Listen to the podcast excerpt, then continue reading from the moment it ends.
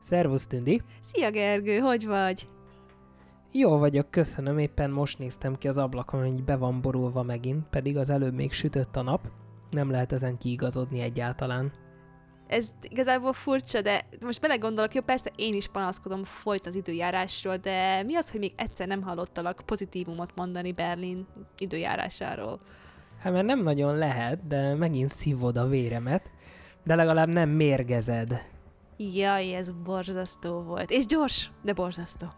Így van. De mielőtt áttérünk a vérmérgezés témájára, veled mi a helyzet? Én jól vagyok, köszönöm. Éppen eltöltöttünk egy hosszú hétvégét Cambridge-ben, mert hogy... Ó, borzasztó. Igen, borzasztó, hát kicsit fárasztó volt, mert hogy jó hírek, hogy költözünk Cambridge-be egy néhány Na. hónapon belül mert hogy párom kapott egy új munkát, mégpedig rendkívül érdekes témakörben, kvantum számítógép tervezés és számítástechnika témakörében, szóval lehet, hogy nem sokára, mondjuk egy néhány hónap, fél év múlva fogunk tudni esetleg egy szakemberrel beszélgetni kvantum számítógépekről, ami milyen érdekes téma lehetne majd. Jó hangzik nagyon, és mindenképpen bele is fogunk nézni, mert ugye azt hiszem, hogy a kvantumos epizódunkban, ami egyébként a mai napig az egyik leghallgatottabb epizódunk, aminek nagyon örülünk, abban azért egy kicsit, ha jól emlékszem, kitértünk a kvantum számítógépekre, de azért olyan rengeteget nem tudtunk róla beszélni. Hát nem, valóban említettük, meg ugye beszéltük, hogy mitől számítógép és kvantum számítógép, mi a különbség a normális számítógép, mert a kvantum fizika az egyébként szerepet játszik a hagyományos számítógépek működésében is, de a kvantum számítógépek az teljesen más. Erről tényleg én sem tudok túl sokat, azon kívül, hogy ez egy nagyon gyorsan fejlődő iparág, terület, hát majd akkor később hallunk erről. De akkor most beszélgessünk a mai témánkról, amivel te készültél főleg, szóval mi lesz a témánk pontosan? Így van, tehát maga a téma az a szepszis kérdése és kérdésköre, illetve ugye ahogy a, a köznyelvben elhíresült, ez a vérmérgezés, amiről azért hál' Istennek mindenkinek van valami véleménye, illetve valami ismerete, de az volt a, a gondolatom, hogy talán ezt az ismeretet nem csak tudományos szempontból érdemes elmélyíteni, de így, hogy itt a nyár, sokat sétálunk, ugye mezítláb, különböző sérülések ugye bekövetkezhetnek, mint a, a híres hírhet rozsdás szögbelépés, emiatt tartottam fontosnak azt, hogy ugye ezeket a, a különböző tüneteket, illetve a, a probléma lefolyását jobban megismerjük. Ugye a szepszisben döntő szerepet játszik maga az immunrendszer, ami ugye az egész egészséges szervezet fenntartásához is hozzájárul, mivel éjjel-nappal dolgozik azon, hogy a fertőzéseket felismerje, illetve azokra megfelelő módon reagáljon.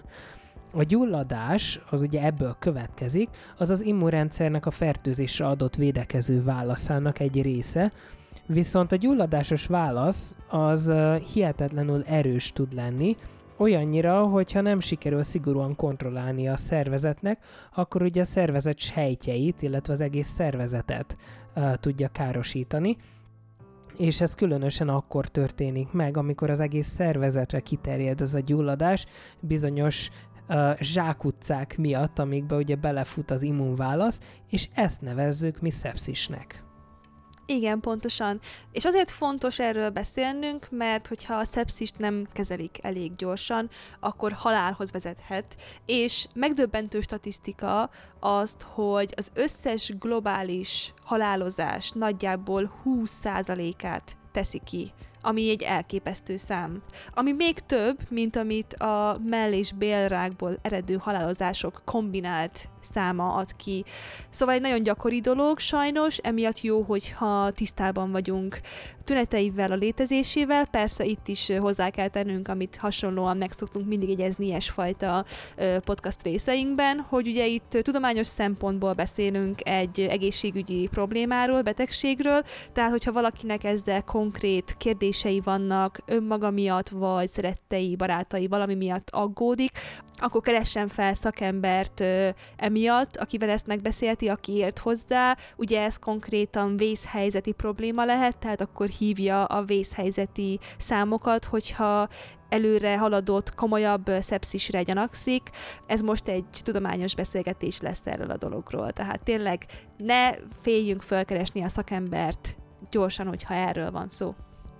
Így van, tehát az érdeklődő kérdéseket továbbra is nagy szeretettel várjuk, viszont hogyha esetleg a, a tünetekből, amiket itt hallotok, majd arra következtettek, hogy valakinek az ismerősök közt lehet, hogy éppen jelenleg van egy, egy vérmérgezése, akkor azonnal forduljatok szakemberhez. Egyébként ez úgy vélem, hogy még manapság is így van, de amikor én csináltam a, az autóvezetéshez az egészségügyi ö, oktatást, vagy hát ugye ezt az egészségügyi vizsgát, akkor azt egy mentős szakember ö, végezte nálunk, és mindig arra bátorított minket, hogy ilyen egészségügyi kérdésekkel, amiben nem vagyunk biztosak, hogy most emiatt kell menni orvoshoz, kell menni kórházba, vagy nem, nyugodtan fel lehet hívni a, hát ugye akkor még a mentőknek ugye külön telefonszáma volt, most már a 112-be van beintegrálva,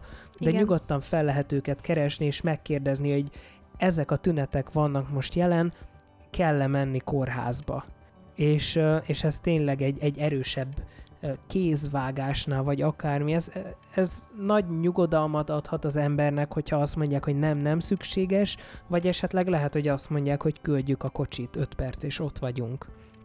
És ugye a szepszis maga, az pont egy olyan dolog, ahol az idő, az kritikus. Igen. Ez egy olyan betegség, ugye, ahogy az előbb is említettük, amikor a szervezet túlreagál egy egyszerű fertőzésre, és a szepszist a behatoló kórokozók által okozott fertőzés okozza. Ezek a kórokozók egyébként lehetnek vírusok, baktériumok, paraziták vagy gombák is, tehát nem csak bakteriális szepszisről beszélünk, amelyek vagy a környezetből jutnak be ugye a, a szervezetünkbe, vagy akár a saját testünkből is származhatnak. Az ehhez vezető gyakori fertőzések közé tartozik az agyhártyagyulladás, vagy tüdőgyulladás, illetve akár húgyúti fertőzések is, illetve a, a bőr különböző fertőzései, ezek gyakran a lábfejet vagy lábszárat érinthetik, Azonban a test bármely pontján bekövetkező fertőzés is okozhat vérmérgezést.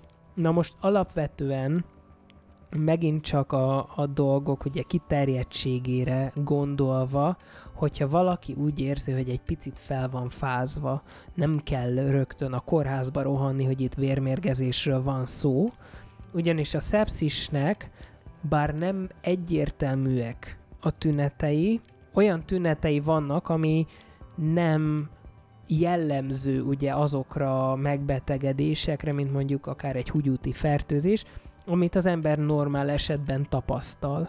És ugye itt szeretnék kitérni a, a nép hiedelemben jelenlévő, ugye retteget szív felé, felfelé kúszó vörös csíkra.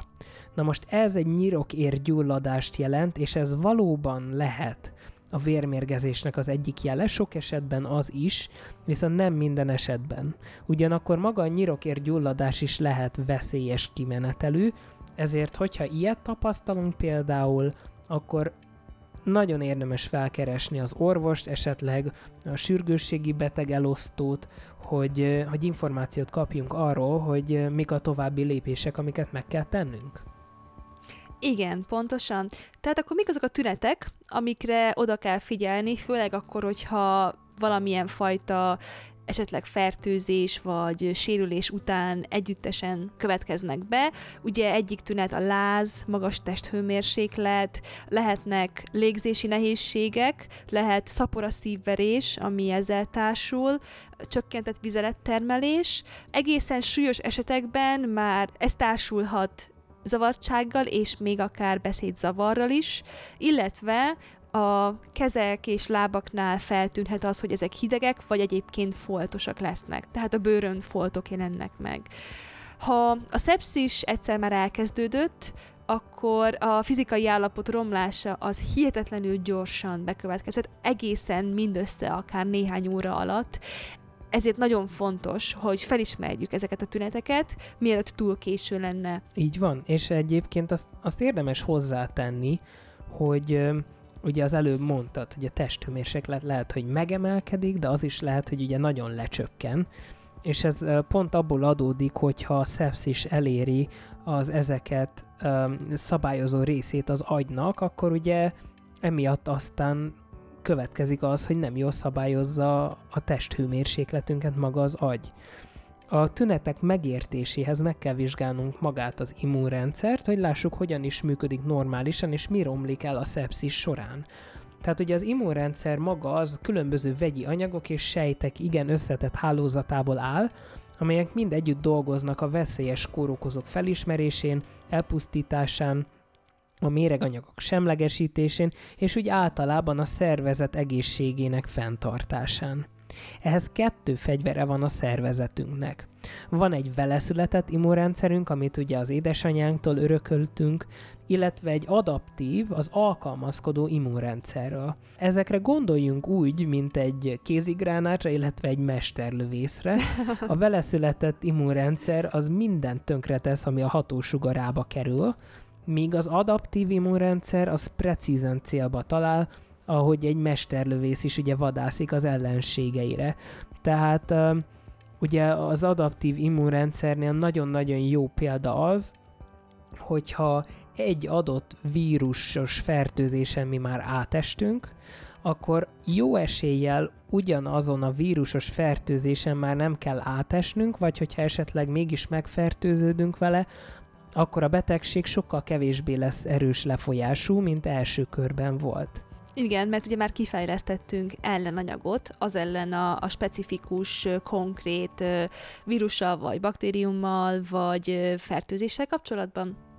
Amire ugye itt a szepszis vérmérgezés témakörében fókuszálunk, az inkább, ahogy mondtad, a vele született immunrendszer, ez az immunrendszer, ez azonnal és lokálisan cselekszik, gyorsan beveti a hatásos vegyi anyagok és mechanizmusok koktélját, mondjuk úgy, hogy megfékezzen egy adott fertőzést, mielőtt annak esélye lenne jelentős kárt okozni. Amikor ez a veleszvetett immunrendszer érzékeli egy korokozónak a jelenlétét, akkor az immunsejtek kémiai jeleket küldenek, hogy figyelmeztessék a többi sejtet a, az invázióra, a, erre az idegen anyagra, és egy sor mérgező vegyi anyagot bocsátanak ki tulajdonképpen, hogy megpróbálják elpusztítani a behatoló korokozókat. Tehát gondoljunk egy Sokak számára szerencsére az egyik legborzasztóbb fajta sérülés, amit elszenvedhetünk irodai munka során, a papírvágásra, ezt... Egyet kell értsek. Borzasztó dolog, de persze örüljünk, hogyha ez a legnagyobb problémánk, de tényleg nagyon kellemetlen tud lenni egy kicsit ilyen megdöbbent, hogy ez egy papír, könyörgöm, ezt össze tudom gyűrni, és, és úgy megvágja az embernek az ujját. Igen, és ez akkor a leggyarlóbb és a legotrombább dolog, amikor éhesek vagyunk, és rendeltünk ételt, és kihozzák papírzacskóban, és akkor vág meg minket, amikor az ételért nyúlunk. Szóval azért ez, ez a, a leggátlástalanabb módja a sérüléseknek szerintem. De a viccet félretéve, igen, tehát folytasd nyugodtan az analógiát. Igen, vannak az ilyen rendkívül bosszantó esetek. Szóval igen, hogyha van egy ilyen papírvágás, akkor ebben a helyzetben ott a vágásnál mikroszkópikus, tehát nagyon apró szemmel láthatatlan pici kórokozók jutnak be a sebbe, és az ugye megduzzad, fájdalmassá válik, amit tapasztalhatunk, akár még be is pirosodik ugye körülötte. Ez az, amikor gyulladás történik azon a környéken. A gyulladás folyamata az ahhoz szükséges, hogy a szervezet felépüljön a sérülésből és a fertőzésből, úgy történik ez a gyulladás ilyenkor, hogy az immunválasz az okoz egy értágulatot ott a környéken, és megnövekedik az ér áteresztő képessége a sebb helyén, ami azt jelenti, hogy az erek kitágulnak és gyakorlatilag szivárognak, ami a vérállamlás lelassulását okozza az adott területen. A gyulladás helyén tulajdonképpen speciális fehérjék, úgynevezett receptorok a vérerek belsejében termelődnek, amelyek ilyen kicsikét ilyen kampószerűen működnek, hogy megragadják az immunrendszer sejtjeit, amikor azok elhaladnak mellette. A lassabb vérelemlás pedig itt megkönnyíti, hogy több ilyen immunsejt jusson el a sérülés vagy a, a fertőzés helyére, és a szivárgó erek segítik, hogy az érfalakon keresztül eljussanak ezek a sejtek a szükséges helyre. És ugye egy nagyon jó példát hoztál, legtöbbször az immunrendszer képes hatékonyan és gond nélkül elintézni a fertőzést, ugye a papírvágás egy-két napig még olyan kellemetlen, de lehet, hogy egy-két óra alatt már vége is az egésznek. A szepszis során viszont a vele született immunrendszer gyulladásos válasza nem korlátozódik a fertőzés helyére, akár mondhatnánk úgy is, hogy elszabadul, Igen. és szisztémás, tehát az egész testre kiterjedő gyulladást idéz elő. Ahelyett, hogy a fertőzés helyén korlátozódna ez a folyamat, a gyulladás kémiai anyagok a véráramban szabadulnak el, és az egész testben elterjednek, ahol aztán széles körű értágulást és fokozott éráteresztő képességet okoznak mindenhol. Ez okozhat ugye vérnyomás esést, ami a test szöveteinek és szerveinek nem megfelelő vérállátását is okozza, a vér ugye maga oxigént szállít a szervekhez, így a véráramlás hiánya csökkenti a szervek oxigén ellátását, ami hatással van a funkcióikra. A szisztémás gyulladás és a csökkent véráramlás számos súlyos tünetet okoz, a nem megfelelő véráramlás ellensúlyozására a szívnek és a tüdőnek sokkal keményebben kell dolgoznia, hogy a szöveteket oxigéndús vérrel lássa el, ami emelkedett szívverést és légzési nehézségeket eredményez. Emellett a tüdő kevésbé hatékonyan képes ellátni oxigénnel a vért, mivel ugye a gyulladás következtében folyadék gyűlhet össze a tüdőben és a szövetekben is, ez azt jelenti, hogy még kevesebb oxigén áll rendelkezésre a vérben a test szervei számára. Igen, pontosan. Ez ugye kicsikét meg is magyarázhatja esetleg azt, hogyha valakinél más súlyos szepszis esetében ugye zavartság, beszédzavar lép föl, mert ugye ez is egy nagyon-nagyon fontos folyamat a szervezetünkben, hogy megfelelő mennyiségű oxigén jusson el a vér segítségével minden szervünkben, nem kevésbé az agyunkba, mert ugye az felelős azért, hogy éberek legyünk, hogy cselekedni tudjunk. Tehát, hogyha a vérellátás, oxigénellátás az problémás problémás lesz a szepszis miatt, akkor emiatt nagyon sok más szerv károsulhat azonnal. Így van. És ugye még a, a szív, illetve a tüdő után érdemes megemlíteni ugye a veséket. A vesék felelősek azért, hogy a felesleges vizet, illetve a méreganyagokat kiszűrjék a vérből, és ugye ebből keletkezik a vizelet. A szepszissel összefüggő gyulladás és a véráramlás zavara befolyásolja a veséknek a vértisztítására és a vizelet előállítására vonatkozó képességét, így a sápat vagy foltos bőr, amit ugye az előbb tünetként mondtál, annak a jele, hogy a bőr nem kap elég oxigéndús vért, és aztán ugye még el kell, hogy jussunk az agyhoz, tehát a szepszisben szenvedő betegek zavartságát és beszéd zavarát, ahogy mondtad az előbb, az agyban végbe menő változások okozzák, így részben az oxigén hiány is, de köze lehet ahhoz is, hogy az agyban az immunrendszer sejtjei által felszabadított vegyi anyagok váltanak ilyen hatásokat. És ugye amikor a gyulladásos jelek elérik a hipotalamuszt, amit az előbb említettem, még kicsit körülírva, az agynak azon területét, amely a testhőmérsékletet szabályozza, akkor ez okozhatja a lázat, de akár ugye a megszokottnál alacsonyabb testhőmérsékletet is.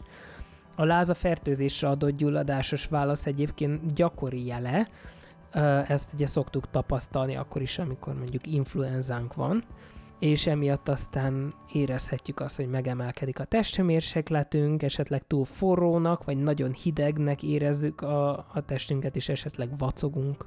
Igen, igen, igen, ugye ez mindenkinél másként szokott lefolyni, de tényleg egy egyszerű influenza, vagy egy, egy más fertőzésre tényleg ugye először elkezd felmenni a testhőmérséklet, kicsikét vacogunk, aztán mondjuk egyébként, amikor már magasabb a hőmérséklet, akkor sokan már nem szoktak akkor fázni, tehát ez így vegyes egyébként mindenkit egy egyszerű láz az másként tud megviselni, van, akire rosszabbul hat, van, aki egészen el van, de persze egy szepszises láz tünet az egy sokkal durvább, sokkal komolyabb probléma, szóval azt nem szabad eladnunk, csak egy jaj, csak egy kis láz.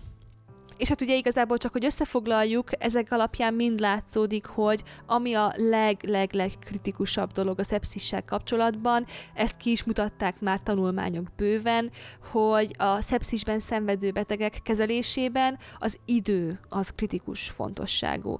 Mert minél korábban kezdik el kezelni a tüneteket, annál jobb esélyek vannak a túlélésre és a felépülésre.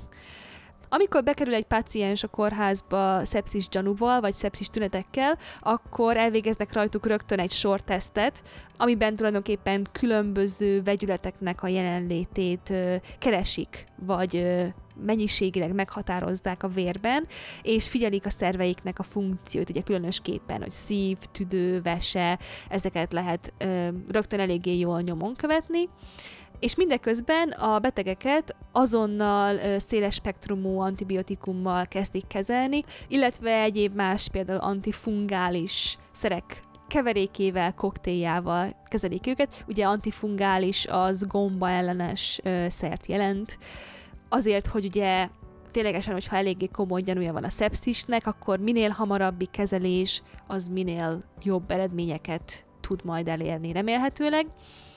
Egy másik vizsgálat, amelyet a szepszisre gyanús betegeknél végeznek, az a kórokozók tényleges kimutatása a vérben. Ez egy kicsikét nehéz folyamat sajnos, mivel ugye azt kell tudnunk, hogy egy vérmintában, amit levesznek, abban rengeteg, nagyon-nagyon nagy mennyiségű vérsejt, tehát a, saját vérsejtek vannak jelen. A korokozók azok ott vannak jelentős mennyiségben, de ez sokkal kisebb mennyiség, és eltörpülhet számilag a csak a tényleges vérsejtek mellett. Kicsikét tűkeresése a szénakazalban, sajnos. Ezért a vérmintákat általában tenyészteni szokták, ami körülbelül 1-5 napig elterjedő időt igénybe vehet ami egy hosszú idő, és ugye rögtön értjük, hogy ugye időkritikus betegségről van szó, amit kezelni kell, de sokszor a pontos diagnózis az több napos tenyésztés után érhető csak el amíg ugye el kell érniük, hogy a kórokozók megfelelő számban legyenek jelen ahhoz, hogy ki lehessen őket mutatni és azonosítani. Ha a kórokozót azt beazonosították végre, akkor a betegnek lehet adni olyan specifikus antibiotikumot, vagy kórokozók elleni anyagot, ami kifejezetten a fertőzéséért felelős kórokozót pusztítja el. Mivel ugye ez egy időigényes folyamat, erre rengeteg kutatás zajlik jelen pillanatban is, amivel azt akarják elérni, hogy minél gyorsabban lehessen ezt a specifikus azonosítást elvégezni, az egy-öt nap helyett akár csak néhány órára, ahhoz, hogy minél több embernek a halálát és egyéb súlyos, hosszú távú megbetegedését lehessen ezzel megakadályozni és kezelni őket, hogy a szepszist visszaszorítsuk, mint ekkora durva halálozási okot. Igen, és akkor ezt megint csak ilyen népnevelő tudattal szeretném megerősíteni, hogy ugye itt hallottunk megint sokat antibiotikumról, stb. Antibiotikumot csak és kizárólag orvosi rendelkezésre használunk, annyit, amennyi elő van írva, nem többet, illetve nem kevesebbet. Ugyanis szepszis sokszor kialakulhat úgy is, hogy esetleg nem szedünk végig egy antibiotikum kúrát, és antibiotikumnak ellenálló baktériumokat ö, képezünk ezzel gyakorlatilag a szervezetünkbe, amivel aztán a szervezet nem tud mit kezdeni, és egy egész testünkre kiterjedő gyulladást okoz, ugye magát a szepszist. Na most erre ugye az orvosok első lépésben hogyan reagálnak? Széles spektrumú antibiotikumot adnak rá. Hogyha az a széles spektrumú antibiotikum, az pont az az antibiotikum, amire mi már kitréningeltük a baktériumokat, hogy arra ne legyenek érzékenyek, akkor ennyi volt gyakorlatilag az egész kezelés, tehát ugye nyilván ez az antibiotikum koktél, amit ilyenkor beadnak a, a páciensnek intravénásan, azért ez egy olyan szokott lenni, ami jó eséllyel nem feltétlen elérhető a páciensnek a mindennapokban egy kis torok bakteriális fertőzésre vagy ilyesmi, de azért igenis figyeljünk oda, hogyha végig szedtünk egy orvos által előírt antibiotikum kurát, és egy-kettő szem gyógyszer kimaradt, megfogjuk, kidobjuk, hogy még véletlen se vegyük be máskor, mert előre nem látható kockázatokkal járhat. Igen, pontosan, tehát kövessük mindig az orvosunk utasítását. Így van. És ugye, tehát sokszor, amikor ilyen megfázásos betegséggel megyünk el az orvoshoz, felírhat esetleg antibiotikumot, akkor azt végig kell szedni. Hogyha felír láz és fájdalom csillapítót, az mindenkinek a saját diszkréciójára van bízva, hogy beszedi-e, hogy szedi, mennyit szed be belőle, természetesen a maximum mennyiségeket betartva, de az antibiotikum, hogyha elő van írva, az be kell szedni, és úgy kell beszedni, ahogy azt az orvos mondja. Igen. Hát reméljük, hogy ezzel megint sikerült sok érdekes, hasznos információt átadnunk nektek. Minket mindenképpen érdekelt egy ilyen téma, mert jó tudni és tisztában lenni az ilyen egészségügyi problémákkal és potenciálisan súlyos betegségekkel, mert ki tudja, hogy nem tudunk esetleg mi segíteni majd valakinek a jövőben, azzal, hogy tisztában vagyunk a szepszisnek a tüneteivel és megnyilvánulásaival. Hogyha ezzel egyébként vannak kapcsolatban még kérdéseitek, akkor nyugodtan tegyétek föl nekünk, de egyébként, ahogy mondtuk, hogyha súlyosabb kérdések és problémák merülnek föl, akkor szakembert keressetek föl, de viszont várjuk tudományos jellegű kérdéseiteket szívesen, megszokott útvonalakon például az e-mail címünkre, vagy a Facebook oldalunkon, és hallgassatok minket továbbra is YouTube-on, vagy a legtöbb nagy podcast szolgáltató oldalain, mint például Spotify, Apple Podcast, Google Podcast és egyebek és várunk visszatiteket sok szeretettel a jövő héten is. Így van, köszönjük a figyelmet, sziasztok! Sziasztok! Wow.